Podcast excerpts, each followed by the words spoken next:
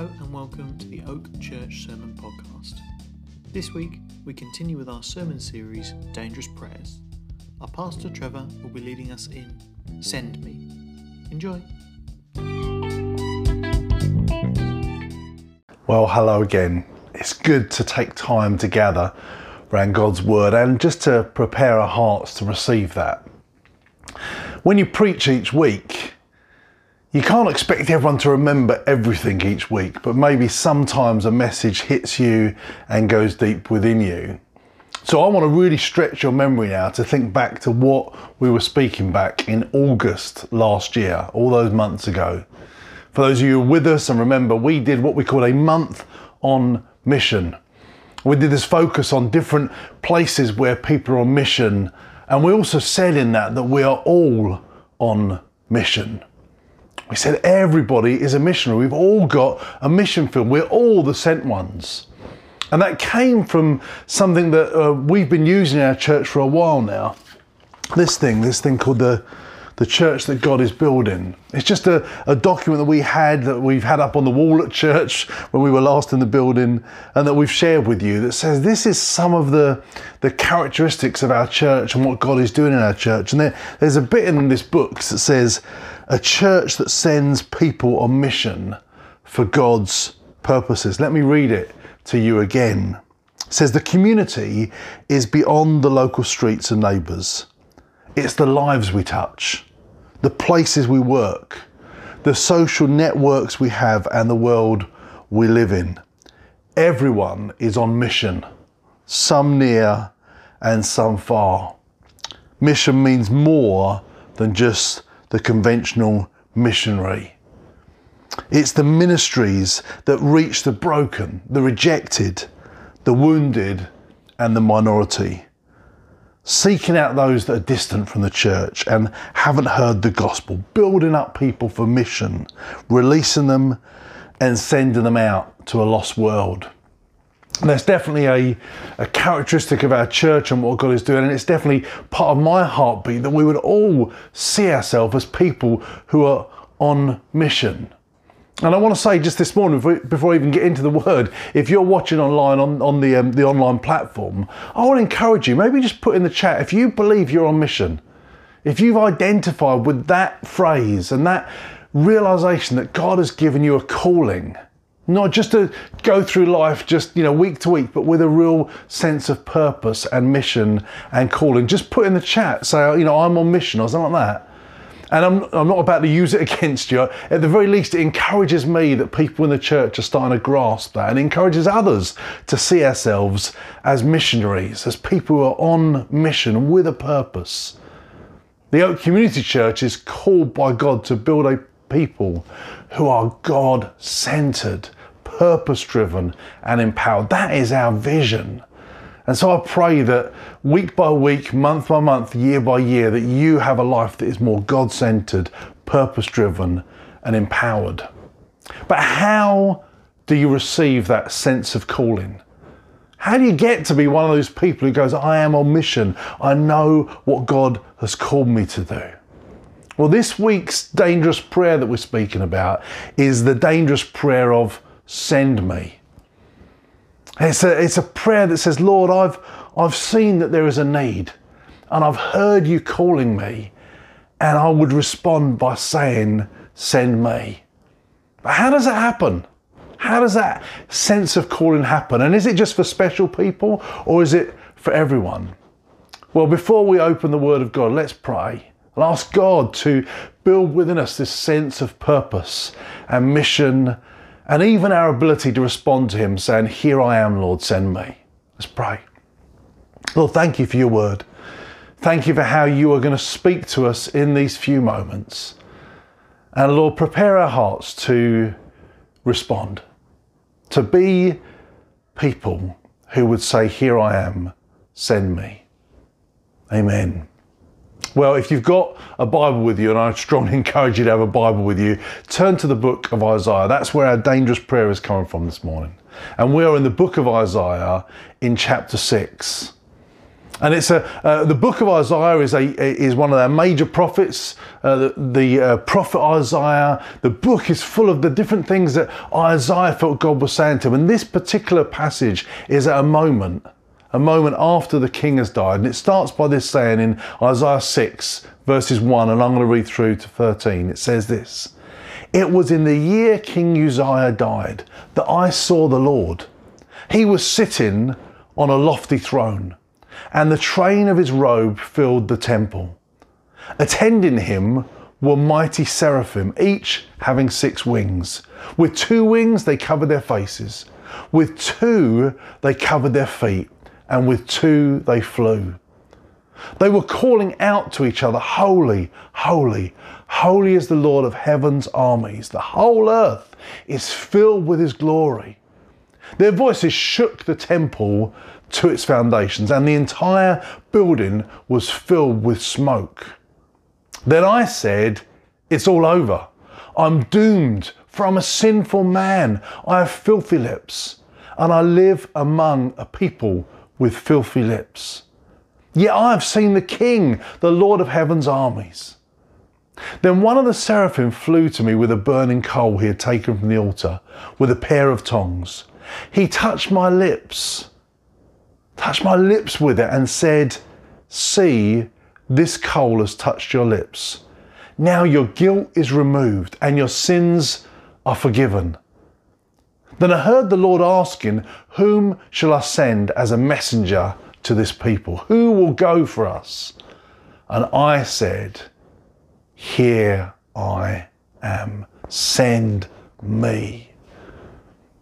And he said, Yes, go and say to this people, listen carefully, but do not understand. Watch closely, but learn nothing. Harden the hearts of these people, plug their ears and shut their eyes. That way they will not see with their eyes, nor hear with their ears, nor understand with their hearts and turn to me for healing. Then I said, Lord, how long will this go on? And he replied, Until their towns are empty their houses are deserted and the whole country is a wasteland. Until the Lord has sent everyone away and the entire land of Israel lies deserted.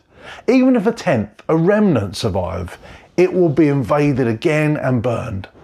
But as a terebinth or oak tree leaves a stump when it's cut down, so Israel's stump will be a holy seed.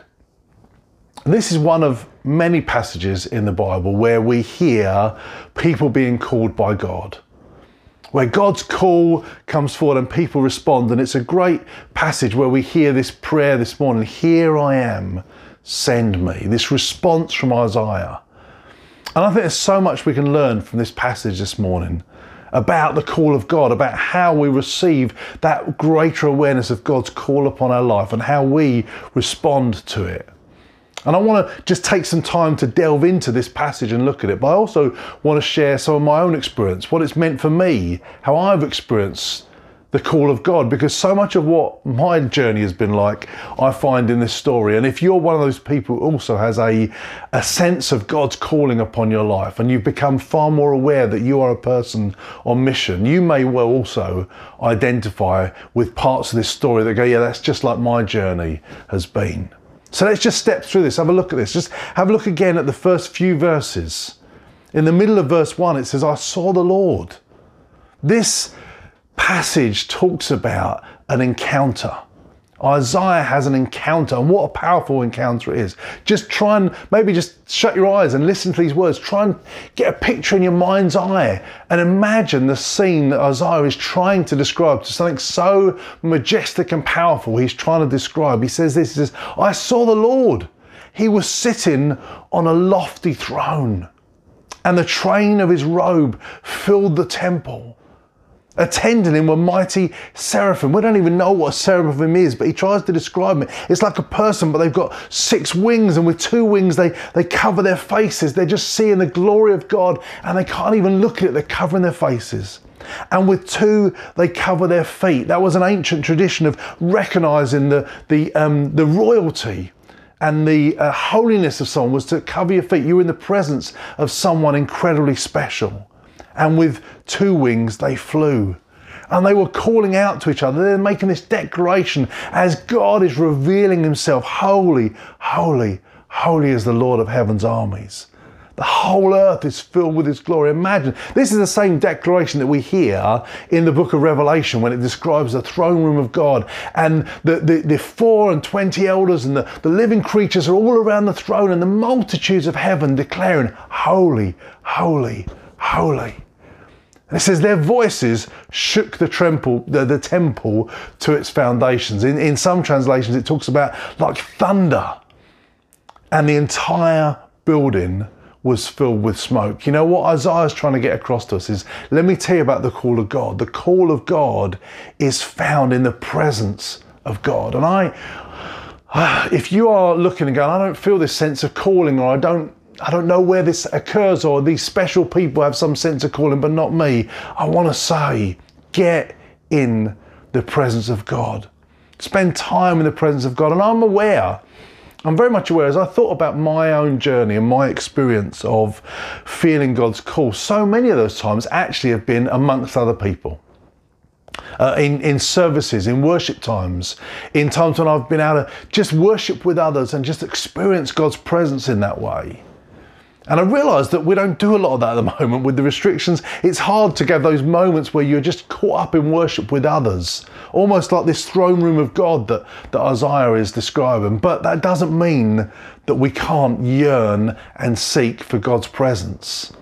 For me, this last year, it's meant so much more time just spending time with God alone, just me and Him. No crowd, no church, no band, just with God. And I want to tell you, if you haven't experienced that, you can experience God's presence without all the razzmatazz, without all of the, the things that help our emotions kind of go with the flow. You can still sit with God in His presence and experience Him enveloping that. I want us to see as well that this, this um, sense of calling is actually in a holy moment. And sometimes I think we can imagine that the sense of calling is that we have something we're passionate about and we go to God and say, God, send me to do this. It's like we are taking something to God and saying, God, would you would you bless this thing that I'm passionate about? And and I've not found it really works that way. And the Bible doesn't seem to describe it that way. It just seems to describe that we're in the presence of God and He says, Look what I'm doing. Would you hear my call? It flips on its head so many times. We're like, oh, I wonder if God will bless this, and I want to do this, and I want to do that for God. And so many of our great intentions, which I want to do this for God, and I want to do that for God, we have to come and go, God, can I just come into your presence? Can I just hear what you're saying? And then would you show me where you're at work and let me hear your call? You know, when Isaiah is in this presence of God and he is experiencing the holiness of God, something happens that is consistent throughout God's word, it's consistent throughout my experience. It's the truth of who God is, is that when we have this experience with God, when we become so much more aware of His holiness and His wonder and His awe and His magnificence, we become so much aware of our inadequacies, that we're not fit for the call. What do we read in verse 5? He says, Then I said, What's his reaction? It's all over. I am doomed, he says. He says, For I'm a sinful man. And he says, I've got filthy lips, I say things that are dreadful, and I, am amongst people that all talk this way. He says, But yet I've seen the Lord. I've seen the King, the Lord of heaven's armies. And I think Isaiah is so um, he gives us such a great example of the attitude that we need, this, this humble view of our abilities, a real humble view of our brokenness. It's not ego driven. It's not driven by how amazing I am or you are or what we think our abilities are. It's from a place of humility and not false humility, a humility that literally goes, I can't do this. A humility that literally says, I'm doomed. I am unfit for this. God could not use me. I'm unqualified. I'm inadequate.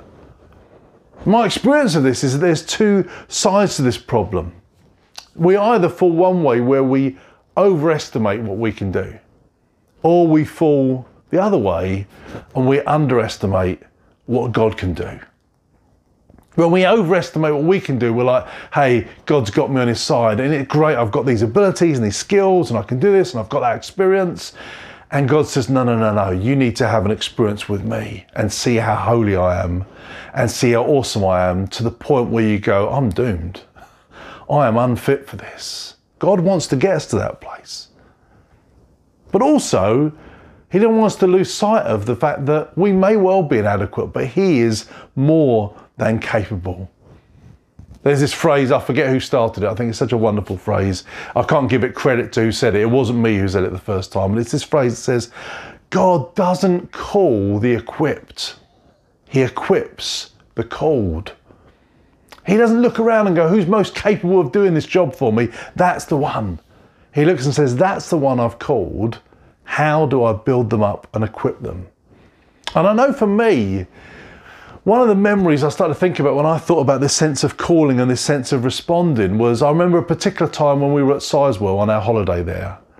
I can't remember how many years ago it was, probably oh, over 10 years ago, maybe 15, 16 years ago, something like that. And I can, you know, when you have a real experience with God, when you have one of those moments that hit you, you know, as I shut my eyes, I can, I can literally see it all again. I can imagine where I was standing in the main hall. I can imagine uh, what was going through me. And I, I had this picture in the middle of worship time. I wasn't leading worship or anything. I was just standing there worshiping. And, uh, and I just had this picture in my mind of me running like a relay racer. Have you ever seen the relay races on the Olympics and things like that? You know, you, you've got one person who's doing that stretch of the run, and as they get closer to the person they're going to hand the baton to, the person in the front just starts to build up a bit of speed. And so that when they hand the baton over, they've got the momentum. They're not starting from a, a stopping start. They're, they're, they're, they're, traveling at the same speed. And I had this vision of me being that second runner and God coming up behind me to pass a baton to me and say, Here you go, son, here's a calling on your life. And the vision I had was not me picking up a bit of speed so that we could hand over the baton and I could carry on, but I saw me running faster and running to try and get away. And God was pursuing me. There's this poem that I know David Rose loved called The Hound of Heaven. I think it speaks in that of a similar idea that God is pursuing us. And I had this vision. And quite frankly, I didn't want the call of God on my life. I wanted to keep running. I wanted a safe distance between what God wanted to put into my hand and my own life. And I'm like, I'm not up for this. I am not up for this, God. I can see you chasing me. I can see you've got a, a, your finger on my life, that you've got a plan, and I'm not up for it, God. That's where Isaiah was at. It's like, I'm doomed. I'm unfit for this. And I remember that that uh, that picture I've got from Sizewell Hall, and I can remember falling to my knees out of energy of running, and just saying, "God, you caught me, you got me," and just that. You know, it's a bit like Isaiah saying, "He's of, I am, I am no good for this, God. I'm not fit for this, but I've seen the King." And that was the place I remember getting to in Sizewell Hall, you know, 16 years ago, probably something like that I was just like, God, I'm not up for this, but I've seen you and you got hold of me and I, I can't outrun you, God. I want us to also see that in this moment from Isaiah, when he looks and says, You know, I'm not fit for this, I'm inadequate, I'm doomed, I've got filthy lips, I'm sinful, because I've seen the Holy God, that God never leaves us in that place. I said to you earlier, I believe God honestly wants us to get to that place where we go, I'm not fit for this. But He doesn't leave us there. He doesn't. He wants to get us there. He wants to get us there where we stop dependent upon ourselves. We realize our inadequacies. We realize our sinfulness. And then comes God. And He comes along and He cleanses and He purifies and He makes us ready. That's what we read in verse 6 of this passage. Isaiah said, Then one of the seraphim flew at me with a burning coal. Now, burning coal often speaks of purification, of being made right. And he'd taken this burning coal from the altar with a pair of tongs and he touched my lips. And he said, See, this coal has touched your lips. Now your guilt is removed and your sins are forgiven. Praise God, your guilt is removed and your sins are forgiven. However much we experience the presence of God and realize our inadequacy, He wants to come along and say, You know what, child? You're born again. You know what? I've cast your sins as far as the east is from the west. You know what? I am making you ready. This story I told you about Sizewell Hall, I don't know, 16 years ago, maybe even longer than that, because I think, yeah, it, was, it must have been a couple of years longer than that, because it was a few years later. I was coming up to my 30th birthday. So, yeah, I'm, I'm older than 46, so it's got to be more than 16 years ago. So I had this experience at Sizewell, and then I was coming up for my 30th birthday. I, I, I can't remember, just before or just after.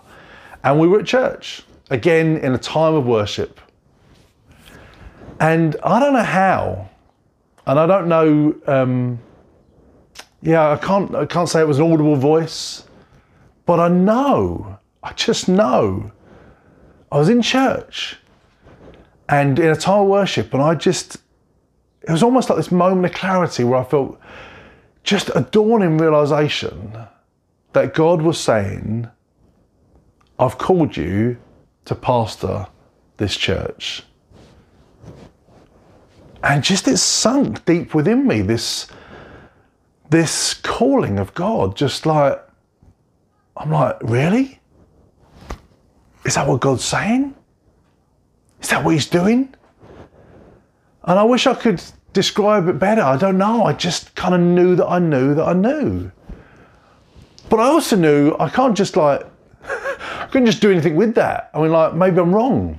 Because I, you know, like you, me, we can be wrong. We can think we've heard God and we haven't heard God. So I remember speaking to Karen and saying, I think we need to take a day. Let's just take a day away. And we found a retreat and we spent a day. And we spent the day reading the word. We spent some time in complete silence, just in our own prayer with God. We spent some time praying together. We spent some time talking together. And I remember us getting to the point at the end of that day going, so I guess that's what God's saying. And then we found some good friends and we spoke to them. I think it was Dave and Claire, if I'm right, Dave and Claire Cleve, and shared with them, this is what we think God is saying. Can we have your prayer and your wisdom and your counsel upon our lives?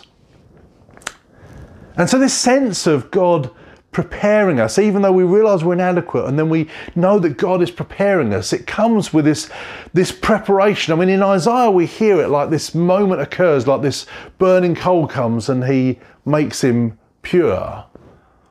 And maybe this is where I divert from the story of Isaiah, because for me, that was not a moment, that was a, a journey. You just think about that. I'm 48. I think I'm 48. I'm going to turn 49 soon. Um, I forget my age. You get to the age where you forget your own age. But yeah, so I'm 48. I've been pastoring for five years. So I pastored when I was 43, 44. Yeah, if I'm getting my facts right. And it was 30 when me and Karen were like, I think God is calling us to pastor. And particularly to pastor the oak.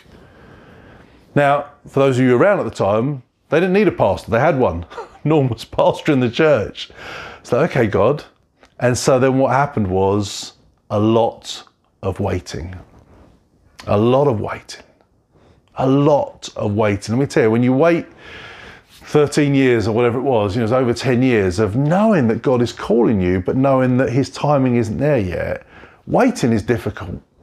For anyone who's on the chat who said that they feel a sense of, of calling, I strongly suspect that you have that same sense of the gap between God's call and his release is often not overnight.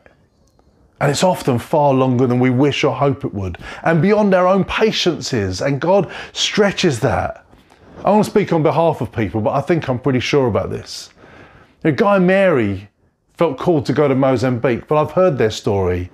They felt called to the mission field before they even had children a long time of waiting between God's calling and his release. I know Richard and Jill went to Spain to retire, but also to see what God had in store for them. And I chatted to them plenty of times, and I could hear the frustration with them. They're like, well, I want to do something more for God. And now they're starting to do the food bank, and I'm seeing this great release with them. There's a gap between the call of God and the release. I think I'm right in saying that David Tate believed he'd go back to Scotland and a work to be done back there and had a moment of brokenness where God said, Stay, stay in this area, I've got something for you. And there's a big gap there between God's work in his life then and the full release that I think is only just beginning. It's been, it's been growing for a number of years, but really coming into his own mission field where he's able to really impact the lives of many young people in a systemic way across teams and people and across schools and campuses. A, a, gap between the call of God and the release. And it's true of Jesus. Jesus came. For God so loved the world that he gave his only son. Jesus said, I have come to seek and save the lost. But he didn't enter the ministry the moment he could speak. He didn't enter the ministry the moment he was an adult. Was about 30 odd years before he started his ministry.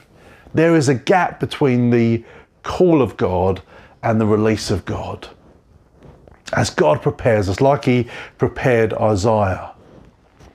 So this all happens with Isaiah, doesn't he? As this encounter with God he realizes his own inadequacy. God gets him ready. And then God asks the killer question. He says it in verse 8. He says, Then I heard the Lord asking, Whom shall I send as a messenger to this people? Who will go for us? Just bypass Ali just a second. This is probably well well off the, the, the, topic today, but I just want you to see it because I think it's glorious and you can skip over it. Just read what we just read again. Whom shall I send? Who will go for us? It's a great part of the Bible that shows us that God is one and God is Trinity. Just bypass that. It's great and lovely. These little nuggets of scripture that you can just skip over. I love this when you read it. Whom shall I send? God speaks as one being as one Godhead, whom shall I send? Who will go for us? Just a moment there. Anyway, so God asked this question Whom shall I send? Who will go for us? And Isaiah gives the model answer, doesn't he? Right? Isaiah, I mean, this, this is the great scripture to go to because he says the dangerous prayer. He says, Here I am, send me.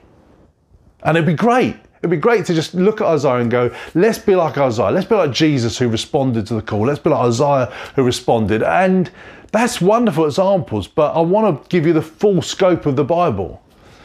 Because Isaiah is actually a bit of an exception. Many people object to God's call. Many people push back on God's call and go, no, no, no, no, you got it wrong, God. Just think about these. Think about Peter. You know, when Peter had this experience of, the, of God calling, of Jesus calling him, we read it in Luke chapter 5. In Luke chapter 5, it's this bit where they, they, um, they're in their boats and they, they put the, the nets down and they get this amazing catch. And in verse 7 of, of Luke 5, it says, They signaled to their partners in the other boats to come and help them, and they came and filled the boats so that they began to sink. But when Simon Peter saw it, he fell down at Jesus, uh, fell down at Jesus' knees, saying, "Depart from me." Jesus is trying to call him to become a fisher of men, and he says, "Depart from me, for I am a sinful man." He's just like Isaiah. He experiences the power of Jesus, the holiness of Jesus, and says, "Jesus, you need to leave. I'm, you don't know me. I'm sinful. You are holy." Now, Isaiah is our model answer. he says, Here I am, send me. Peter tries to push back. I just want to pick on two people in the Bible for you to see this because I want you to feel at home in your excuses. Genuinely. I know right now some people are like, Yes, God has called me, and others are like, Oh, this sermon isn't for me. Or don't don't give me another one of those calling messages because you know, and you've got your list of excuses, and I want to tell you, you are among good company right? There are two people I just want to pick on for a second in the Bible, not pick on in the church. Two people in the Bible. Just look at these masters of excuses. Gideon. Gideon tries three different reasons why God couldn't possibly use him. They may be excuses you've used before, I don't know, but Gideon has tried it. So um, just, just have a look in your Bible to Judges chapter 6. And, uh, or, or I'll just read it to you because it's very, very quick anyway, right? God comes and calls Gideon, and Gideon tries three times to get away from God. First thing he says is in, in chapter 6, verse 13, he basically says, God, you're the problem. It's amazingly audacious of, of Gideon to go, You can't call me God because you are not good enough. You're not powerful enough. What do we read in, in verse 13? He says, uh, he says, and Gideon said to him, Please, sir, if the Lord is with us, then why has all this happened to us? And where are all these wonderful deeds that our father recounted to us, saying, Didn't the Lord bring us up out of Egypt? But now the Lord has forsaken us and given us into the hand of Midian. He just straight off pushes back on God and says, You can't call me God because you're not good enough. You're not faithful enough. You're not powerful enough. You couldn't do this, God. It's amazing that he has the um, audacity to try that one. God's having none of it. So then he goes for another excuse, just a couple of verses later in verse 15. His, his second excuse is, well, maybe, maybe, you know, God, maybe you are good enough, but I'm not good enough. I'm no one special. What does he say in verse 15? He says, uh, he said, then please, Lord, how can I save Israel? Behold, my clan is the weakest in Manasseh, and I am the least in my father's house. So he's tried, God, you're not good enough. Now he tries, I'm not good enough. I'm nothing special. And then even then, when God says you're gonna you're gonna do what I say, he gets to verse 17 and he says, Okay, okay, but I still need convincing God. I mean, I know you've told me this, I know you've spoken out of nothing, right? And you've declared all these things, but you are gonna have to prove it to me. Verse 17, and he said to him, If now I've found favour in your eyes, then show me a sign that it is you who speak with me. I mean, I, I think Gideon is a dreadful example to follow, right? He has the audacity to say, God, you're, you're not good enough. You're not faithful enough. You're not strong enough. You're, you've not been around. You've not been looking after us. That's pretty bold. He then has the audacity to go, You got it wrong, God. You call me mighty, but I'm actually weak. And then he says, You better prove it to me. It's interesting. So many people go, I'm going to be like Gideon. I'm going to lay down a fleece. Don't be like Gideon. Don't be like Gideon. He's a man of excuses, but he's not the best man of excuses. He only had three. Look at Moses. Moses had four times at trying to say, God, you've got the wrong man. Just go back a couple of books into Exodus and into Exodus um, chapter 3. And in Exodus chapter 3, when God calls Moses, Moses tries four times to say, God, this isn't going to happen. He firstly says in verse 11, I am no one special. Right? In verse 11 it says, But Moses says to God, Who am I that I should go to Pharaoh and bring the children of Israel out of Egypt. Like, I'm no one special. You got the wrong person, God. This is not the job for me. You need to find someone better. Who am I? A few verses later, he, he says, Look, I'm not qualified.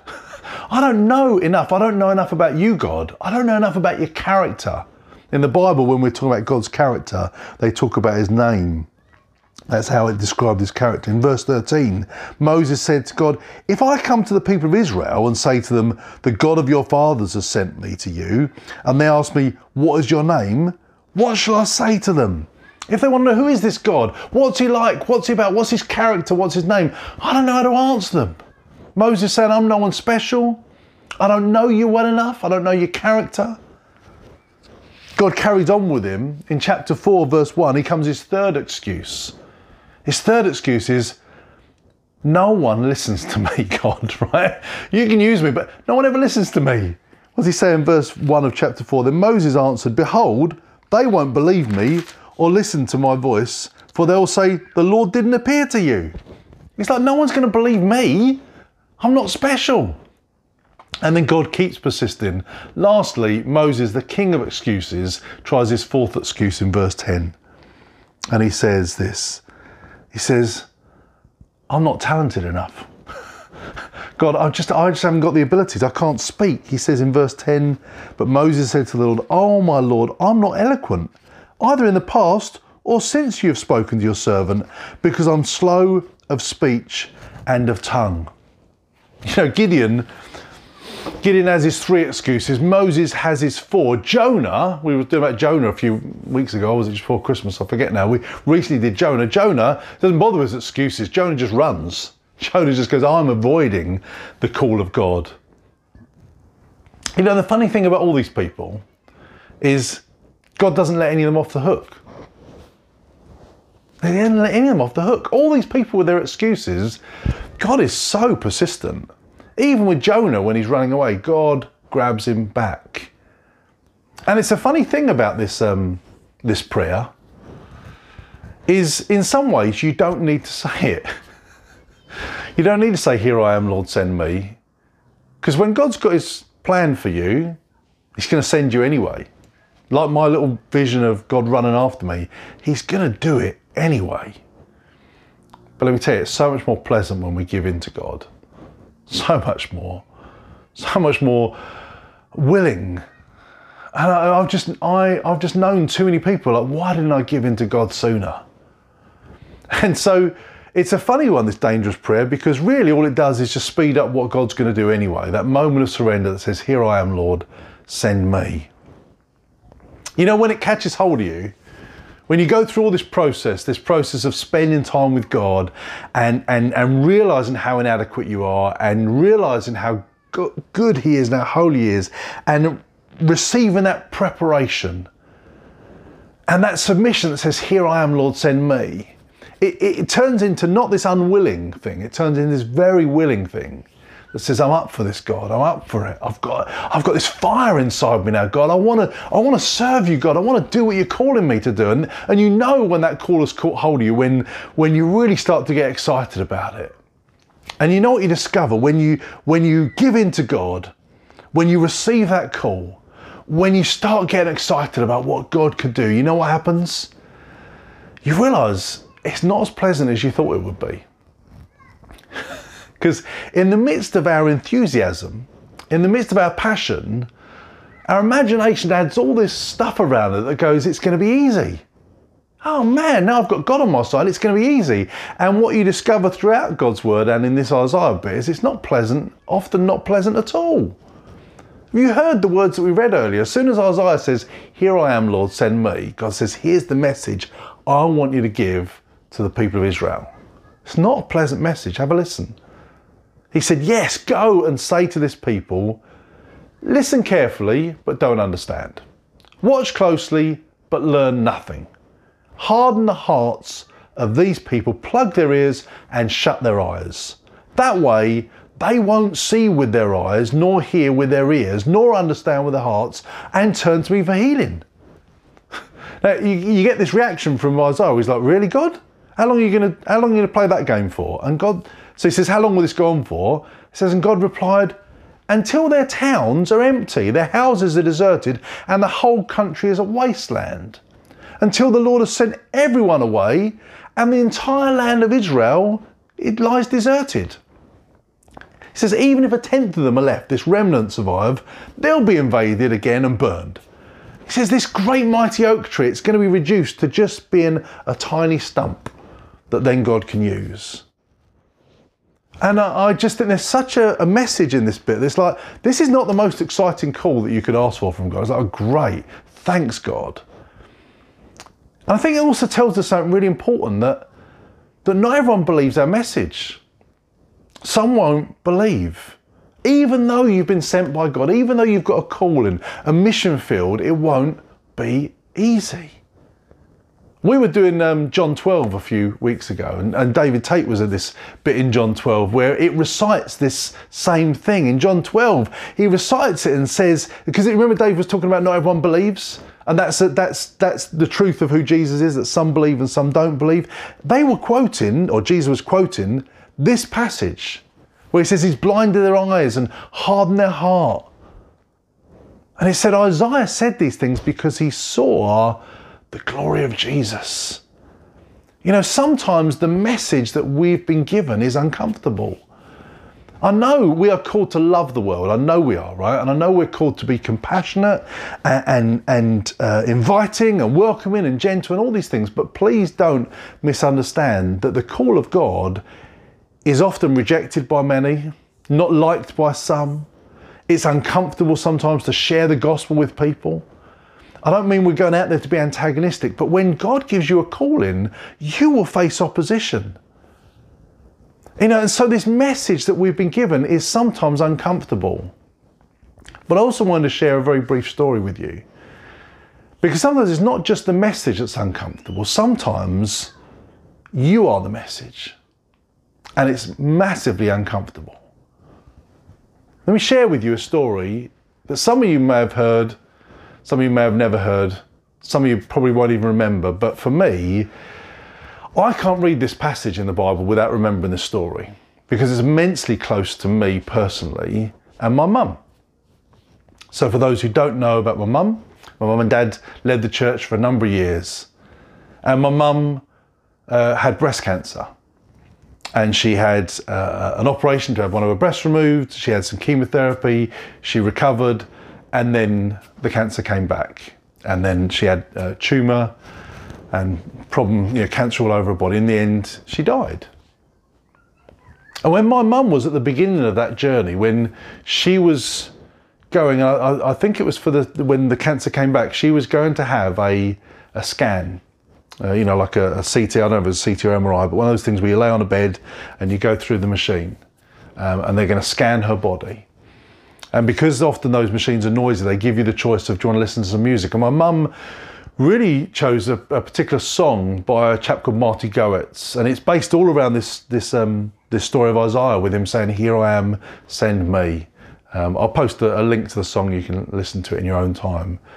Um, it often brings me to tears because it reminds me of this story about my mum and the reality of when we say, "Here I am, send me." Because as my mum laid on the, the, the bed of the machine that was going to scan her to find out whether the cancer was back or not. And she heard this song and heard the words, Here I am, send me.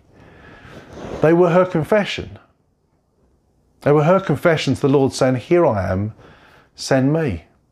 Or whatever you've got in store, send me. If you want to use this illness in a way that brings you glory, send me. If you want to use this cancer in a way that doesn't lead to healing but leads to death, send me. If you want to use this cancer in a way that brings you glory by the way I live my life despite illness, then send me. And that's why this passage is very special to me. That's why that song is very special to me. But the principle I want you to get is this sometimes the call of God is our own lives. Sometimes God uses our very lives as the message that is being spoken. And sometimes it's in wonderful, miraculous ways, and sometimes it is in painful ways, but always it is for God's glory, for Him to reach out to people. So, what about you? What about the call of God for you? I started this passage and just kind of skipped past it intentionally. The first few words in this passage in in Isaiah where it says, It was in the year King Uzziah died that I saw the Lord. I wonder what was so important about saying it was in the year that King Uzziah died. And a lot of commentators try to pontificate about it, but I just want to say this that there is a divine timing for God's calling. For Isaiah, it was in the year that King Uzziah died. It was a moment of great transition for Israel from one king to what would come next. It was a significant moment in their history. For those who are alive, any change of king, often the, the situation changed, whether they were following God or not changed. Uzziah was someone who, who overstepped the mark with God and had leprosy because he, he, um, he disobeyed God. And, and now a new king's coming. And I just want to say that there's a divine time for calling, and watch out for significant moments. Be someone who's aware of the seasons. We are going through a season right now. If this was ever a significant moment through COVID, was, if ever there was one, it's now. And be aware that often in those significant moments where there's loss and disruption, they can be the birth of a new mission. Often in the midst of tragedy is where God wants to work the greatest. Often, when everyone is feeling unstable, is the moment when God wants to send you into a place, into a calling, onto a mission field, into the very place where you live or work and speak for Him. I want to say as well that this idea of being sent, here I am, send me. You know, if I sent you somewhere, you would go and I would stay. But when God sends, He doesn't send us away from God, He sends us with His presence, in His power, and in His strength. You know, the reason that we're so inadequate is so that we would depend upon Him. So that the surpassing power of what God is up to would be credit to Him. Paul said this in, when he spoke to the Corinthians in, in 2 Corinthians. He said, You know, I don't want you to be unaware that when we were on this mission field, we despaired of our life. We were so utterly burdened that we despaired for our life. We felt we'd received the senses of death, he says. Says, but that was to make us rely not on ourselves, but on the God who raises us. That was from 2 Corinthians 1 8 to 9. God wants to, to show his power through our gaps, through our inadequacies, through our weaknesses, that his power would be manifest. He wants to come and be with you in your calling, in your purpose, in your mission, that we would go in the might of God. I read this verse. This is a great verse from Ephesians 6, verse 10. It says, Finally, be strong in the Lord and in the strength of his might. Be strong in the Lord, in the strength of his might. He goes with us. His power is with us. You know, when Jesus gave the Great Commission in Matthew 28, the last few verses of the book of Matthew, he says, You know, I have been given all authority. So go, go into the world, make disciples, baptize them, teach them how to follow me. And he says this He says, And behold, I'm with you. I'm with you to the end of the age. And so I want to say, take time with God Hear his call. Realize what you can't do and how much he can work through you. Be prepared to wait around and for God to prepare you and for him to shape your heart. Be prepared for it to be, for it to be tough. But let me say, look for those divine moments. Look for the, the moments in history where God is doing something. He says, now is the time. The time between the calling and the release. Now is the time. And I'm with you. I'm strengthening you. I'm holding you. I am empowering you. God is with you in everything He has called you to. Praise God.